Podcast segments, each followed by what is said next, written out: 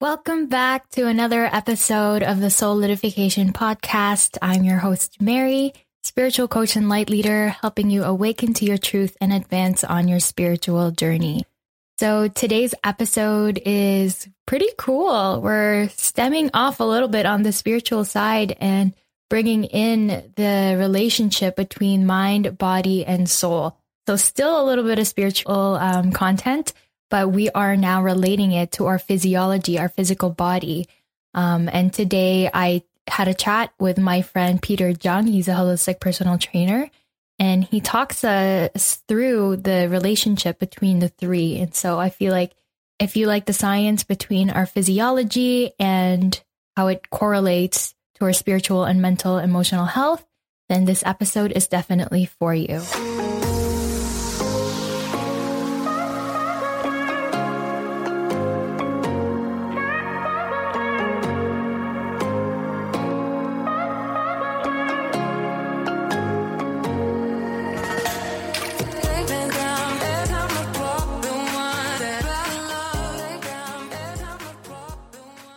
Am so excited for today's episode because I am here with my dear friend, Peter Jung. He's a holistic personal trainer, fitness expert, energy coach, business mentor, and light leader. And I know he's about to drop so much knowledge. So thank you so much, Peter, for taking the time and joining us today. Thank you so much for having me. Excited to be here. I'm excited to uh, have this deep conversation with you. Um, obviously, we both have our own versions of uh, how we end up up here. But yeah, I'm just really excited to share my story and see what I can do for you. So Peter and I actually met years ago at a music festival, believe it or not. And throughout the years, we stayed in touch, but we didn't really get close until this past summer of July 2020, um, when we realized we were both on the spiritual path and we shared the same mission and vision. And so we worked together quite a bit. And since then, we've just had each other's backs and we've continued to grow as well. So, Peter, if you want, you can just describe yourself, your focus right now, and the types of people you've worked with or are currently working with through your holistic approaches. Well, as as Mary's saying, um, I am a holistic personal trainer, and what that means is I care. I care a little bit more than just your muscles, your bones, your joints.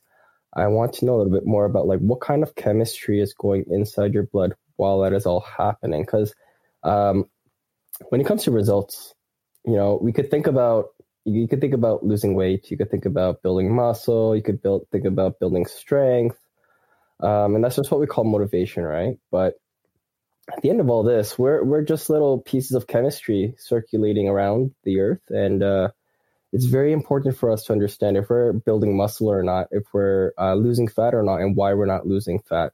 So, as a personal trainer, I'm looking at uh, you know how you really feel. Because at the end of the day how you feel is a reflection of your emotions.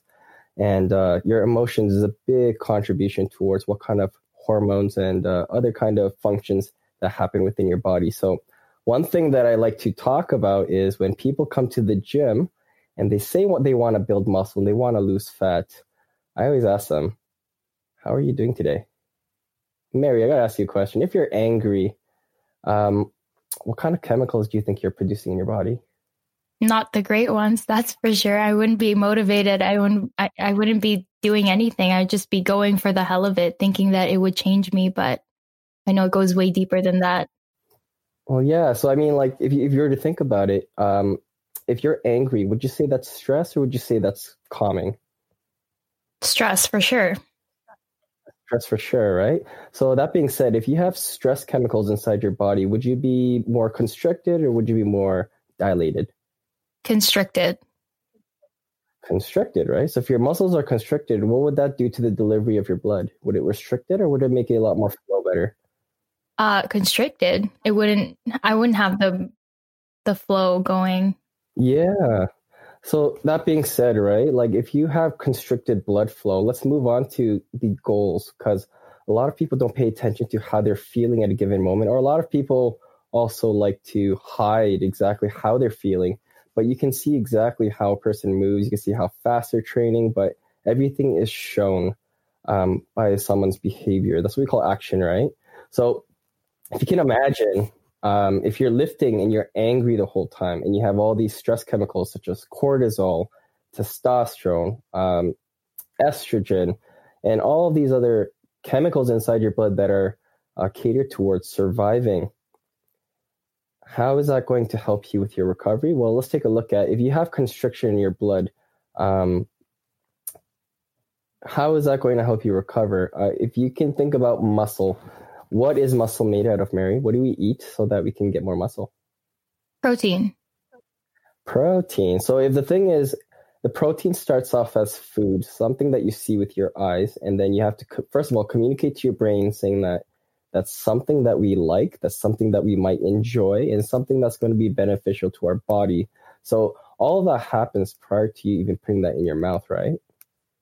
And once it enters your mouth, then your body has to, uh, you know, chew on it, and you taste it, and you go through these digestive process, starting from starting from your from your teeth, and then it goes down your throat, goes into your stomach. That's where it gets digested and broken down. Um, so there are certain types of enzymes in there, such as peptides, right? Mm-hmm. You have hydrochloric uh, acid in there as well to uh, break down the fibers, and then your stomach acts as a churn. But moving down, it goes into something called the small intestine, where it gets absorbed into this place called the liver.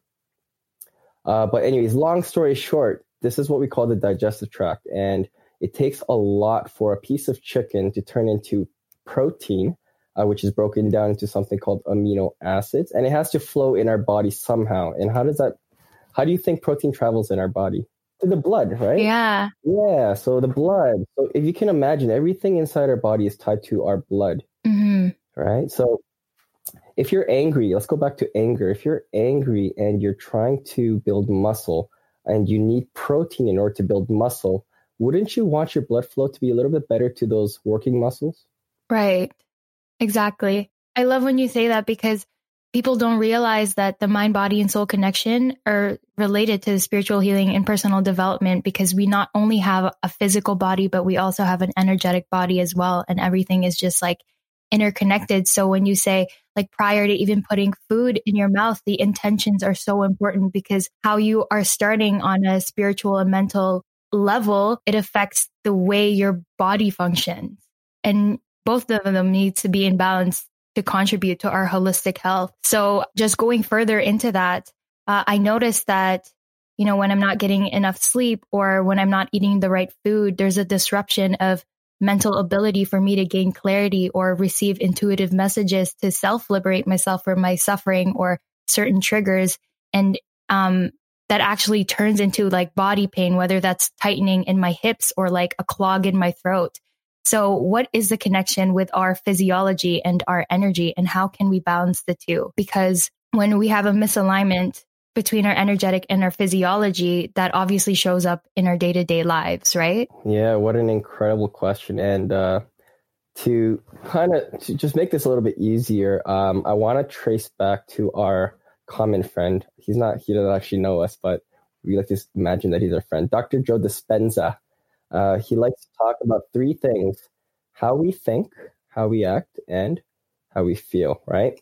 Uh, if we if we can just look at ourselves, right? A lot of us like to uh, break down sciences into three categories: uh, physics, chemistry, and biology, right? And if we go a little bit deeper into what kind of uh, physiology sciences there are, we can even break that down into something called psychology, right? But realistically, if you look at our lives, there are you know two sides to it. So in spirituality, we call it uh, you know, the divine masculine, the divine feminine. And if we go a little deeper, this is something called the inner child, the mind body soul connection, right? That you were talking about earlier.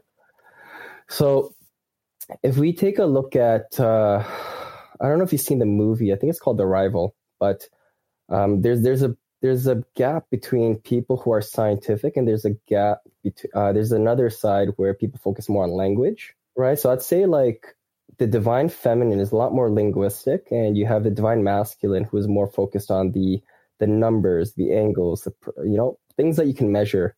If we take a look at just life in general, we're just atoms, right? We're just uh, energy. But what makes us conscious of this whole reality? I just said the word consciousness, and a Sadhguru says it's the difference between a chimpanzee and a human body, like physiologically, is actually 1.23%. But why are we not chimpanzees. So there's something that's going on within that 1.23% that makes us human beings, that makes us conscious, and that'll allow us to, uh, you know, have meaning to our lives. So that being said, what allows us to even have this kind of conversation, right? So how do we even understand what kind of words I'm saying? Well, at the end of all this, I'm just making vibrations. So if I didn't have words, we didn't have languages, then I'd just be making this humming noise. We don't know exactly what that, you know, what that means, right? Right? These are little subcommunications. So this is what we call vibrations. Vibrations, energy, and frequency, the laws of the universe. So basically, language. I just want to go to language. Everything people is trying to study and remember, and they're trying to make it qualitative and quantitative. That is what we call a label, right? A label or a construct. So, for example, if we didn't have words, then all you'd be hearing is any kind of like humming noise. But it's because we've labeled a word, it's because we made a construct. We can identify something. It's called a reference point. We can always come back to this. So here's the problem everybody has a different meaning to a certain word. For example, I could say apple, but to someone like you or me who loves apples, we'll actually have a positive experience of that word. But if you have someone who had a traumatic experience about an apple, maybe someone threw an apple choked on an apple. yeah, right. Yeah, that, you have a negative experience. But what did that poor apple do? All it did is provide calories, right? right. Provide calories, energy, right? Mm-hmm. It's such a you know, a natural thing that didn't do anything to you. But we human beings have something called memory, right? So going to the seven chakras now. So these are our energetic centers of our body. Uh, there's actually, I think, around 112 to 114 in our body, but let's just be, let's just focus on like the seven general ones. But anyways, these are parts of our parts of our body that kind of hold these energy zones. And um, to put simply, like your your legs are called, it's called the root chakra from your tailbone and your feet but we call it the root chakras because it serves as a purpose there's meaning behind our legs like for example what do we use our legs for standing up walking, walking moving moving right um so or that that's the that's the action part of it but what about what do our legs provide for us stability strength, stability, right? foundation. Exactly, foundation, right? So that's why we call it the roots. So there's a lot more meaning behind chakras than it is just, okay, let's train our legs, let's tone it up, and let's improve our metabolism. Because if we don't attach the psychological concepts of our legs, then we're just hitting really one aspect of it. And what happens is um, someone can touch you with their words, right? like you're not only touched by physical touch you're touched by someone's energy you're touched by someone's mood so to neglect your own desires and how you feel inside and just to say that okay i could put that aside and i just want to you know lose weight and uh, reduce my stomach line without actually coming to terms with what brought you there you're not going to get those results in the long run because that's what we call a compromise you know so when it comes to these centers you know the the crown chakra the throat chakra the third eye chakra. All of these are affected by how you perceive life, right? So a person usually comes to me and says, you know, uh, Peter, what do I eat? What do I eat? And I says, you know, I can't make that decision for you. And they're like, yeah, you are. You're the personal trainer. And I said, well, you know what? Like, what are you looking for? A diet? And they're like, yeah, yeah, yeah. I want a diet plan. You know, breakfast, lunch, and dinner. You you you tell me what to eat so I can lose weight, right?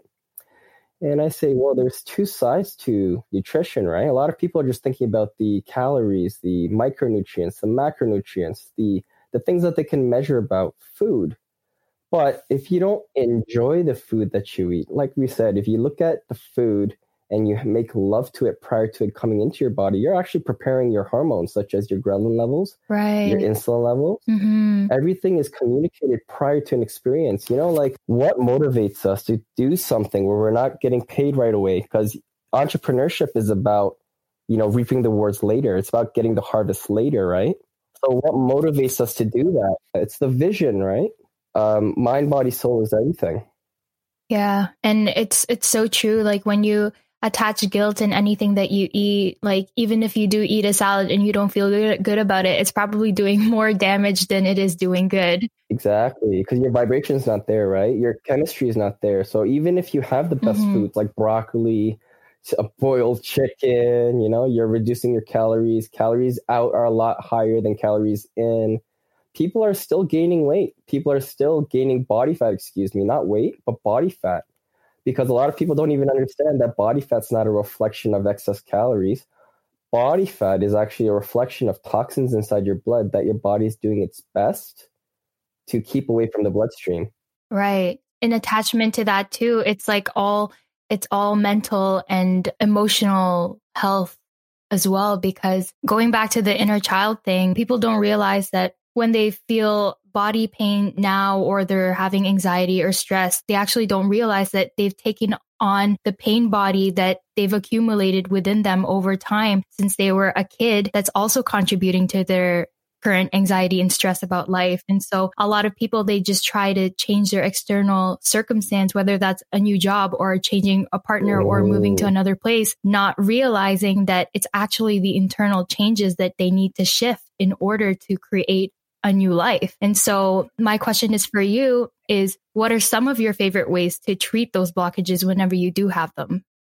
Um, we have to understand the priorities of the body to begin with, right? So outside of our needs of paying the bills and you know um, treating ourselves when we feel good about ourselves. Imagine if we didn't even have these things like jobs we didn't even have houses we, we were just animals. So we would actually be living uh, off our reptilian body. So because there's three parts to our nervous system. You have your reptilian body you have your reptilian nervous system you have your uh, emotional body and then you also have your which is what we call the limbic system and then we have something called the neocortex, which is our thinking system. Okay. So our thinking system is that 1.23% that separates us from the chimpanzees we talked about earlier, right?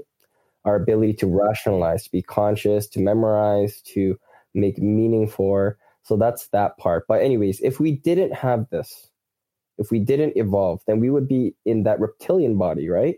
So reptilian body is actually responsible for just simple nature of surviving. So surviving means wake up the next day. That's all that it means. Just wake up the next day, breathe and wake up the next day. So, and this is very apparent in, especially at this time, this unfortunate time of COVID 19. What is the only thing that doctors care about in the ICU room? There are two things, right? So they're trying to see whether you're breathing and they're also trying to see how your heart is beating. Your reptilian body is only caring about two things. This is what I call the deep state of the human body. It only cares about whether you are breathing and whether what you're doing about it.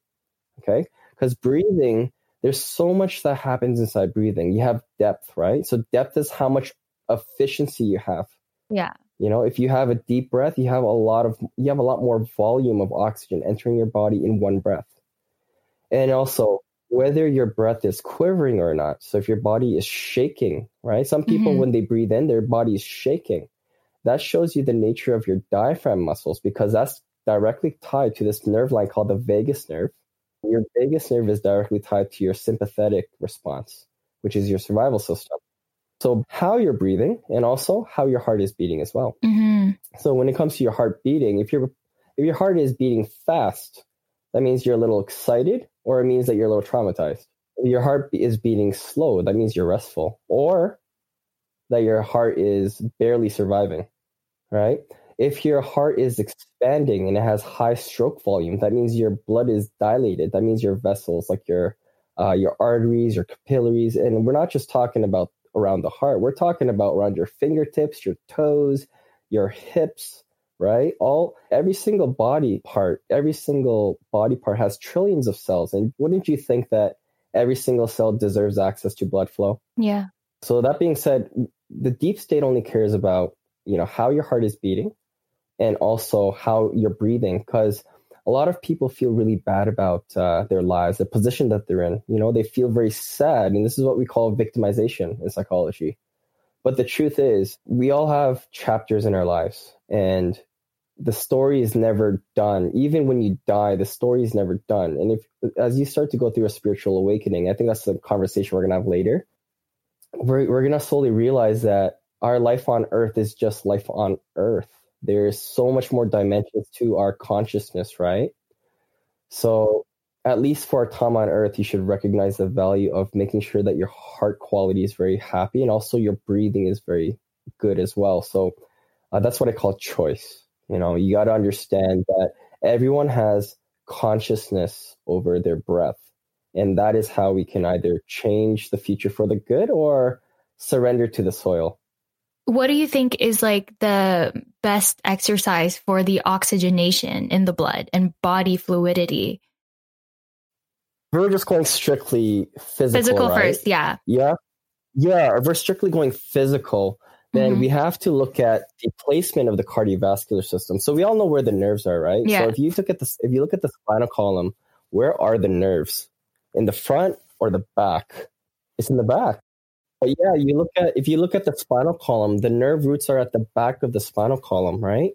And if you think about an open heart surgery, you can't really save the heart because that's what we're trying to do in a surgery, right? But what do they do to make sure that you can come back from this? You protect the brain, right? You have to oxygenate the brain. So, what does that say about our consciousness? We need to make sure that the nerve roots always has access to oxygen, Mm, right? yeah. So, anyways, we're always trying to protect the nervous system first because if we don't protect the nervous system, we essentially are in a coma.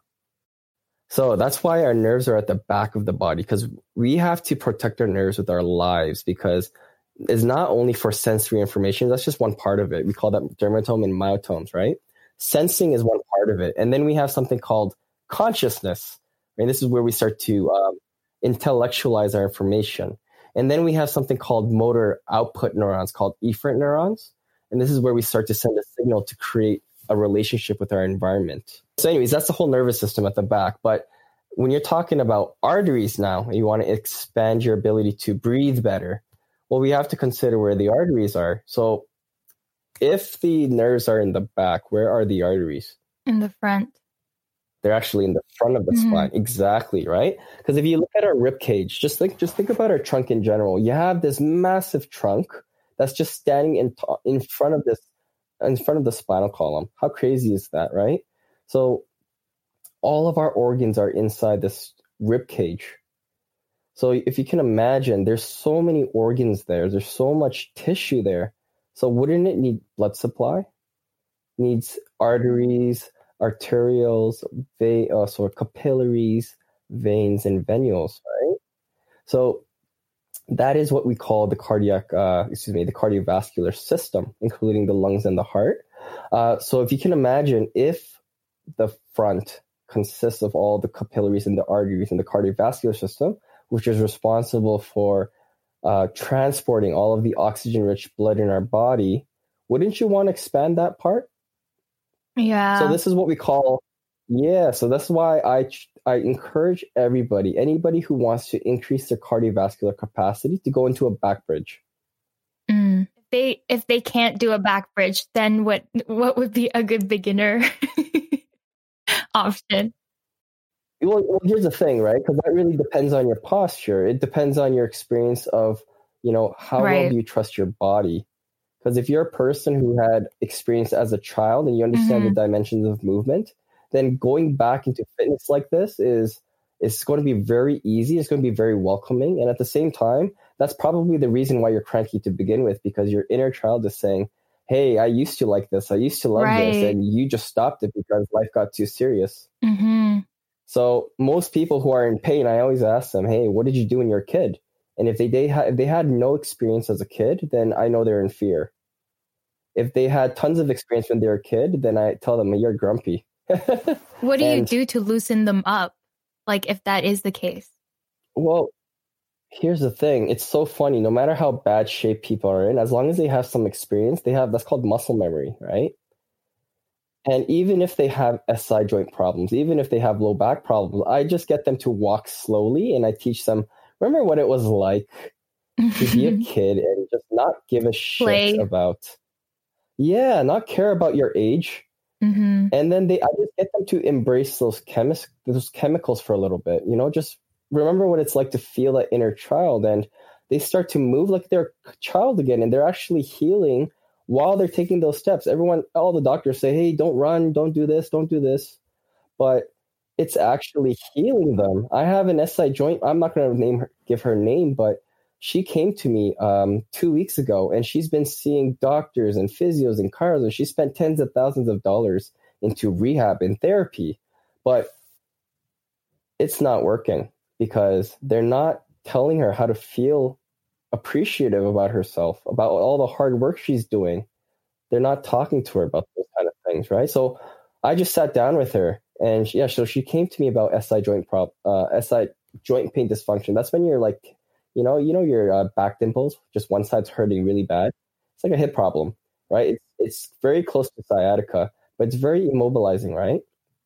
To a point you can't even sleep. But I just had her sit down with me for 20 minutes, and we were just talking about life, and I was just calling her out on how frustrated her body was. And she's like, "Yeah, yeah, that's that's so true. Like, you know, life just caught up, and uh, this happened." And I and I said, "Okay, well, my job as a personal trainer is to distract you with words so that I can chemically change you while you're in the stretch." So the stretch was actually sitting down on the floor, crossing your legs, right? Mm-hmm. But I had her sit down with me for 20 minutes, and when she stood up, she could not believe her eyes that all it required her to do was just sit her ass down. And that's what we call grounding in spirituality, right? Yeah. It's more like a mindset, like spiritual and emotional shift. And I love when you say that because, um, yeah, it is more than just your physical body. And when you tied it back to the inner child, it's like when we started to become older and we started to become more serious, we put on all these coats of fears, of limiting beliefs that we've just carried on our lives that we don't know how it is to be like a child again. But mm-hmm. it's important to not neglect that part of ourselves because it's what needs to be acknowledged and attended to in order to live a fulfilling and happier life. What would you say would be like a good mental or spiritual practice to tap into that parasympathetic system and to bring everything together in order to create lasting changes yeah, the first thing is this, because we can always go back to like what's the right exercise, what's the right technique for all this, but at the end of the day, there's something we have to understand about consciousness, right? If you don't know, you don't know. If you're naive, you slap yourself on the wrist. You know, you slap yourself. You know, you, you slap on the wrist, and you say, "Okay, never again." So, if you don't know, right, you've never experienced something in your life, you don't have a point of reference. That's what we call unconscious incompetence, right? So, for example, if you like in, in the East, like back in the day, I'd say like maybe past the 90s, um, being overweight in Asia was actually a positive thing, is because it shows that you come from a wealthy family. It shows that you're taken care of, right? But what does that mean in in the West? Bad. you're obese. You're, you're, you're fat. Yeah, you indulge too much. You can't control yourself, right? So that's what we call consciousness. You didn't know you didn't know that what you were doing was wrong. You didn't know what you were doing was hurting yourself, right? So that's what we call unconscious incompetence. But someone lets you know that there's something going on. Someone brings to your attention there's something going on, right? And that's what we call conscious incompetence, where you're conscious about not doing what you thought you were doing. And then you move on to something very shortly. You can make a decision from this point. You can either be conscious and be sad about what's happening, or you can be like, okay, well, now I know that this is not the right path for me. So that's when you go into a shift. But this is the hardest part for most people is because if you don't have a point of reference, then what are you going to guide yourself with? Right? So that's why a lot of people are stuck in their fears because everything is unknown from the future. But hey, that's life. We did it as a kid, right? Why does it change all of a sudden we get, you know, the brain to have those high high beta waves right? All of a sudden, just because we could think we are limiting, we were limited, it's it's actually the opposite. Because we have these this ability to be rational and think, we should be able to strategically structure our future better, right? But that's not what happens to the average person. So, anyways, that's what we call conscious competence. When you start to find a point of reference, when you can start to lean on to people um, and get their guidance, and it's in tune with where you're trying to go. That's what we call conscious competence, right? So you have to consciously be competent, meaning that you have to pay attention to whether you're doing something right. And that usually takes about anywhere from uh, zero to a thousand hours, right? Right. So it has to be a consistent thing. Yeah, because it's just learning. Like if you don't know, you don't know. So it just takes practice. So any kind of exercise is always going to be shitty mm-hmm. at the mm-hmm. very beginning, but you keep practicing the same thing over and over and next thing you know 10,000 tries go beyond um, you know just come past you and all of a sudden you're master it's obviously easier said than done. I know for a lot of people. And I know you've had your experiences where we both had insecurities. And to get to where we are now, it wasn't all smooth sailing. So, what is it that you did mentally and spiritually that got you to where you are today and that you continue to grow with? Oh, boy. That's a huge story. Um, there's, there's obviously so many components to how I got here. And I, and I don't want to say that I intentionally got here quite honestly, everything happened by accident. Right. Well, what helped you? Um, and I, and, yeah. Well, here's the thing. So, here I'll just give a little brief background about how I got here to begin with. Uh, so, low self-esteem is something I think that everyone has to be conscious of because that's the essence of how you see your, your the image of yourself. When you look in when you go into the washroom you stare yourself in the mirror and the emotion that you express is actually how you feel about yourself. And for me it was low growing up. Um, why we can get into that but that's not the main important part. But essentially throughout university i kept justifying to myself the smarter i am the more i study the better i look the happier i'm going to be and i think that's a lot things that a lot of people go through they have to justify their happiness no but happiness just means that you're energetically you know elevated right right? Your chemistry is great. You have tons of energy, um, and you're not stressed out. So that's what happiness means. But a lot of people justify their happiness. So that's how I ended up here in the first place. So uh, because of all of that, you know, I, I, I started studying and I started studying perfectionism. And this is where my second dark night of the soul happened. And like three years ago, I was so, you know, caught up in having the perfect workout routine, you know, having uh, 10% body fat and still being able to eat whatever the hell I wanted to eat. But what happened was, you know, I was 165 pounds. I had abs. I was deadlifting 500 pounds. I had 400 pound squat. I had a three plate bench press at a weight of 165, right? Which is crazy, crazy for a small guy like me. And long story short, I got upset at work uh, I got really angry and my face went numb on the right side. Oh my god! And uh, yeah, within within a few seconds, I thought I was going to die. I was angry at one point, and the next thing you know, I can't feel my face, and my brain stopped working, and I'm like, oh shit. So yeah, so that translated into physical pain, essentially, or physical. Exactly right a lot of people think, oh, mental health is mental health, emotional health is emotional health, and physical health is physical health. No, they're they're tied together. Remember, mental health is just our constructs. It's just our labels. Everything that we think, that's what we call soft energy because it's just images, right? But you translate that into emotional energies because that's what our chemistry is, and then we take action and make it real, and that's what we call physical energy or heart energy. So yes, that's exactly the bridge you know, that's what I had to go through by accident in order to get here. It only happens to you if you don't pay attention to the signs coming to it. And I think that's something that a lot of people are suffering from is just we get so caught up on staring at things outside of ourselves. Like, when's the next promotion? When's the next vacation? Okay, like, you know, oh, hey, I'm looking in the mirror. I'm not happy, but I think I deserve a snack. Mm-hmm. You're not consciously aware of what you're doing. You're just replying to what your mind is telling you, which is not you. And I know you meditate a lot too. Would you say that that's helped you? Because we always go back and forth. Our conversations are literally only about meditation and like, what did you meditate today? right. So, meditation, okay, so I'm not going to get into the details of what meditation means, but how I practice meditation is just, you know, when you open your eyes, 80% of your calories are actually going to your brain and your spinal cord, just trying to figure out, okay, how do I take action? right? And that's what we call the sympathetic response. But that's what happens the minute, the second you open your eyes, you go into sympathetic, is because you have to interact with the outside world.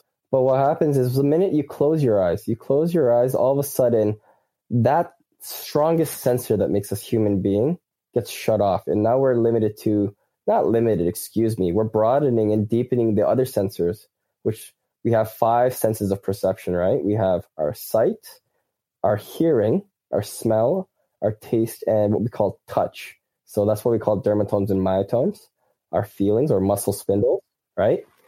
Um, but yeah, the idea is when you close your eyes, you're going to be able to get in tune with all the other senses because a lot of people are so caught up in what they see.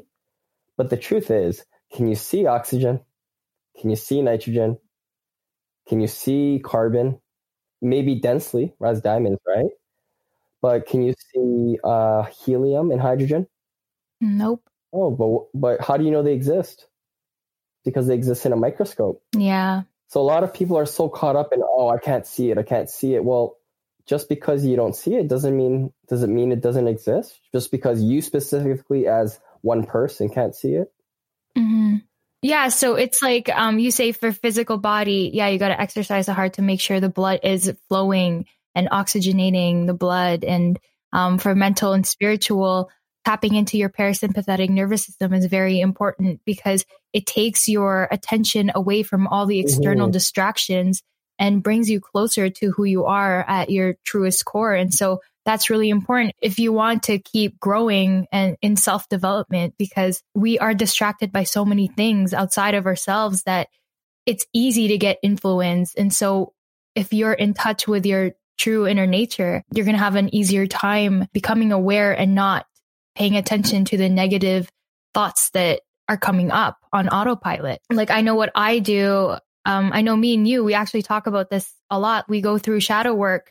And if people don't know what shadow work is, it's just essentially getting to the root of your traumas, uh, of your shadows and letting things resurface, your fears, your limiting beliefs yeah. and transmuting that into higher states of consciousness. So you're able to tap into the stillness within you and step into your full potential. And so what I do is I journal, I meditate, I listen to music, I pray, and that's helped me a lot. And physical wise, I do yoga, I, I weight train a little bit, but I stress a lot on mm-hmm. flexibility too. I talk to you about flexibility a lot because you're super flexible and I always want to become more flexible because I feel how lighter I am when blood is flowing easily, when I'm able to move my body and nothing is tight uh, nothing is out of alignment. So, in your perspective, like what's a good spiritual detox look like for you in a way where you're aligned mind, body, and soul?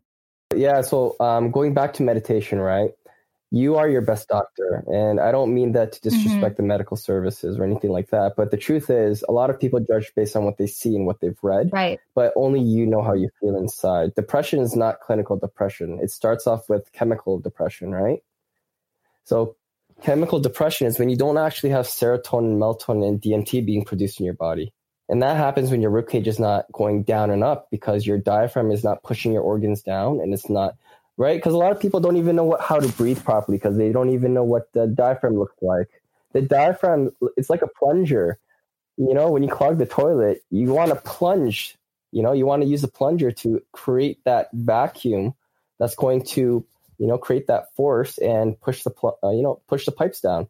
But likewise, where are all of our hormones? It's, it's in our glands, right? It's in our organs. And we don't get those movements unless the diaphragm is functioning. So the diaphragm actually pushes down the stomach, you know, the pancreas, the liver, the gallbladder, the spleen, everything that's inside our body is getting pushed down every time you inhale. And every time you gasp for breath like this. you're pushing down the organs and you're bringing it down to your pelvic floor, which ends up touching your feet. So a lot of people, they don't pay attention to little details that knee pain is not actual real knee pain. That's a cry for instability. Right? When you feel nerves in your life, do you want to sit down or do you want to run around and flay your arms out? When you're angry, what do you want to do? You want to stay rigid, right? When you're happy, what do you want to do? When you feel in love, what do you want to do? You want to open up your chest. You want to hug someone. What meditation does, it allows you to look inwards and it tells you exactly where your joints are hurting, where your organs are hurting. You know, they're called muscle trigger points for a reason because they're emotional trigger points. Okay. Because, you know, all of our emotions are actually stored inside water, right? And what is most of our muscles made of? Water. What is most of our blood made of? Water, right? So, emotions are circulating through our hemoglobin, it's circulating through our myoglobin, it's circulating everywhere. So if you have anger hormones, imagine what happens to a muscle. It's stuck. That's why I say consciousness is something that is a gift. Now that you know, you're able to take action in a different way because you didn't have that signal to begin with, right? So here's the thing about meditation and pain that people really need to understand a lot of people don't understand that they would rather feel desensitized than to feel pain. And that's a big no no, is because if you don't feel, then it does not dismiss the fact that it's damaged. Yeah. Yeah, exactly. Right? It's still there, right? So just because your foot is numb, you know, does it mean it's healed? What if it's purple? It's gonna it's gonna affect all the other cells later, right? Just like a tomato that's rotten and you have another tomato that's fresh, it's gonna get molded the next day just because it's next to each other. And that's the same thing that happens to our cells. Everything is just trying to stay alive. And feeling is not a bad thing. Feeling is actually quite incredible. Even though you're feeling pain, well, that's something that happened to you over time. Unless it's something like uh, a car accident, you know, you had no idea. That is an unfortunate accident that you would have to survive from and deal with. That is not your fault, not your, you know, but it's not your fault, but it is your responsibility, right? But typically, lifestyle disease, illnesses like diabetes, stroke, cancer, metabolic syndrome, fibromyalgia. These are all things that are lifestyle oriented. So people need to take responsibility over how they got here in the first place. People are going to start pointing fingers initially say, oh, it's because of my boss, it's because of my family members, it's because of this, this, this, my age. But the truth is, everyone has an opportunity to just make one different decision that would have changed the outcome of your life. And as long as you're conscious of that, we can change our lives. But a lot of people are replaying the same message. As Dr. Joe Dispenza says, 90% of our lives are replayed from yesterday. And if you take those 90, you know, 90% of those thoughts that are replayed from yesterday, well, they're actually, you know, anywhere from 70 to 100,000 thoughts in a day that are in high beta because of stress right? If you're in high beta, you're most likely focused on one thing than to look at the big picture, which means you're going to be a stubborn individual. I love how you kind of brought the law of attraction into it too, because your thoughts manifest into your physical reality. And that's so true. Um, I just want to move it back to this summer when we first realized that we had the same mission and vision.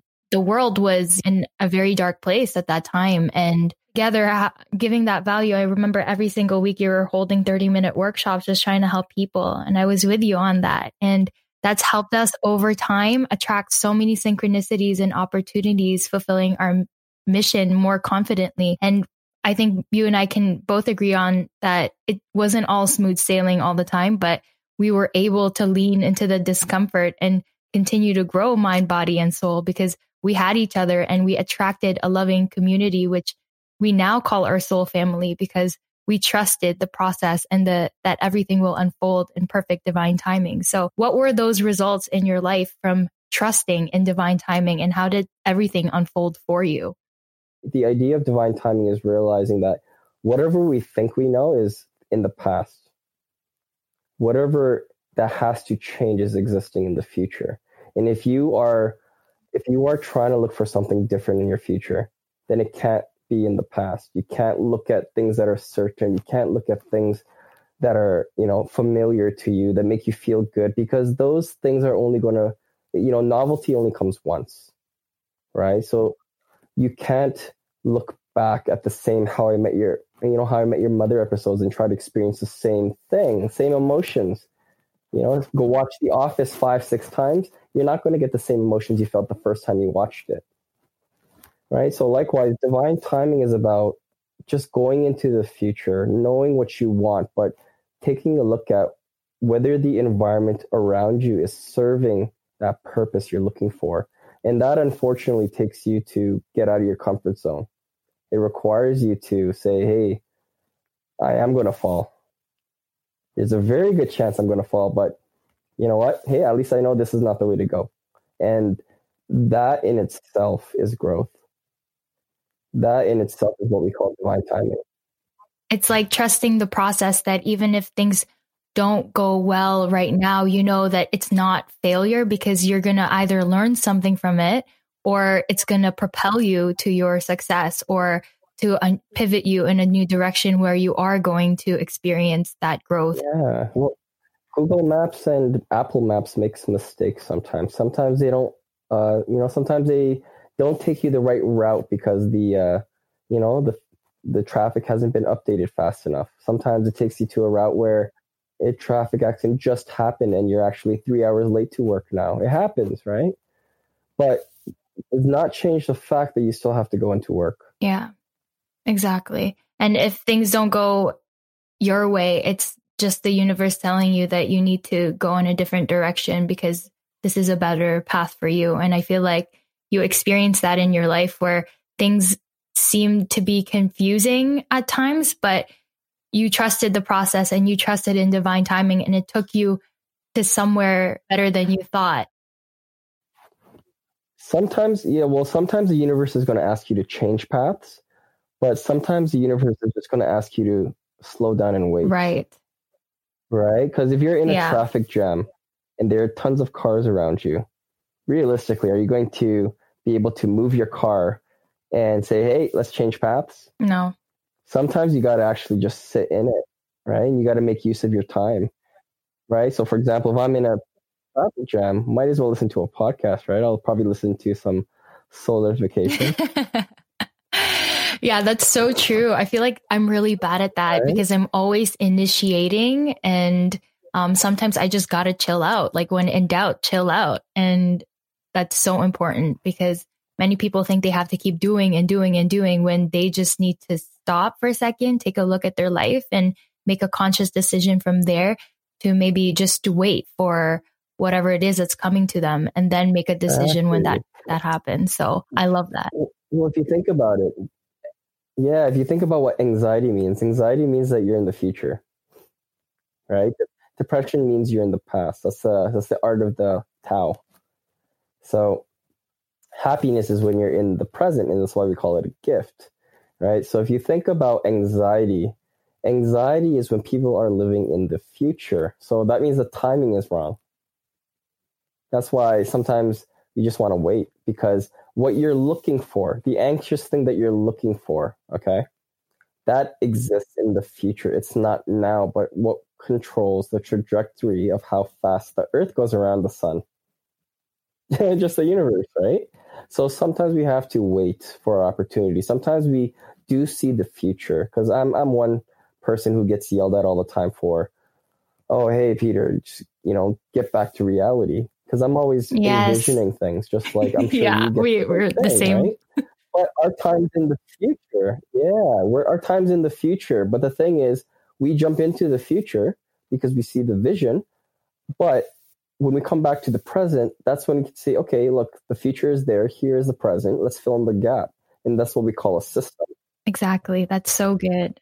Yeah. So it's like having that clear direction, you mean, is like what you need in order to get there because you can't just keep living in the future. That'll just create more anxiety. And um, a lot of the times, Exactly. Yeah, why am I not there yet? yeah. And a lot of the times, like, you know me, like I like to do things alone, but some things you just can't do alone. So it's so important to have the right people around you because you're, you Mhm. can be a ma- master on one thing, but maybe you need to incorporate other other things in your life that you have no idea about. That's why having people like you and like all my mentors and coaches, like it's so important to have the right people around you because you are the five people that you surround yourself with. Well, yeah, the truth is, we're all like the only reason why we're here is because we teamed up together like a tribe, right? Because that's what makes us human being our ability to trust one another through our words without having to physically be there. Well, thank you so much. I think that's all we have time for today. I promise it's not the last time me and Peter will get together. This is just part one of our interview because we could talk about anything and absolutely everything from shadow work to inner child to quantum physics to bringing spirituality in your business, absolutely everything. And so I just want to let everyone know that I'll be posting Peter's social handles on this episode description so you guys can reach him if you have any questions. Peter, where can we find you online? Follow my Instagram channel. Uh, it's Move Your Blood. So that is my purpose to teach you how to move your blood for just the sole purpose of getting your heart to pump nicely. If you have any other questions related to uh, just your health and your conscious development, just feel free to send me a DM. and I'll do my best to uh, get back to you within 24 hours, 48 hours. Move your blood at on Instagram. That's the best way to to reach me. Yeah, and I can tell everyone Peter is the best at what he does. He's worked with so many incredible people and people look up to him a lot because he is an expert. And so I highly encourage everyone to shoot him a message if this is something that you resonate with. But yeah, thank you, Peter. We'll be talking again soon for sure. And for everyone who is listening, thank you for making it till the very end. Uh, we are beaming you so much love, light, and healing energy. Take care of your body, take care of your soul, and surround yourself with people that feed your fire. Um, thank you for doing this work. And until next Thursday, namaste.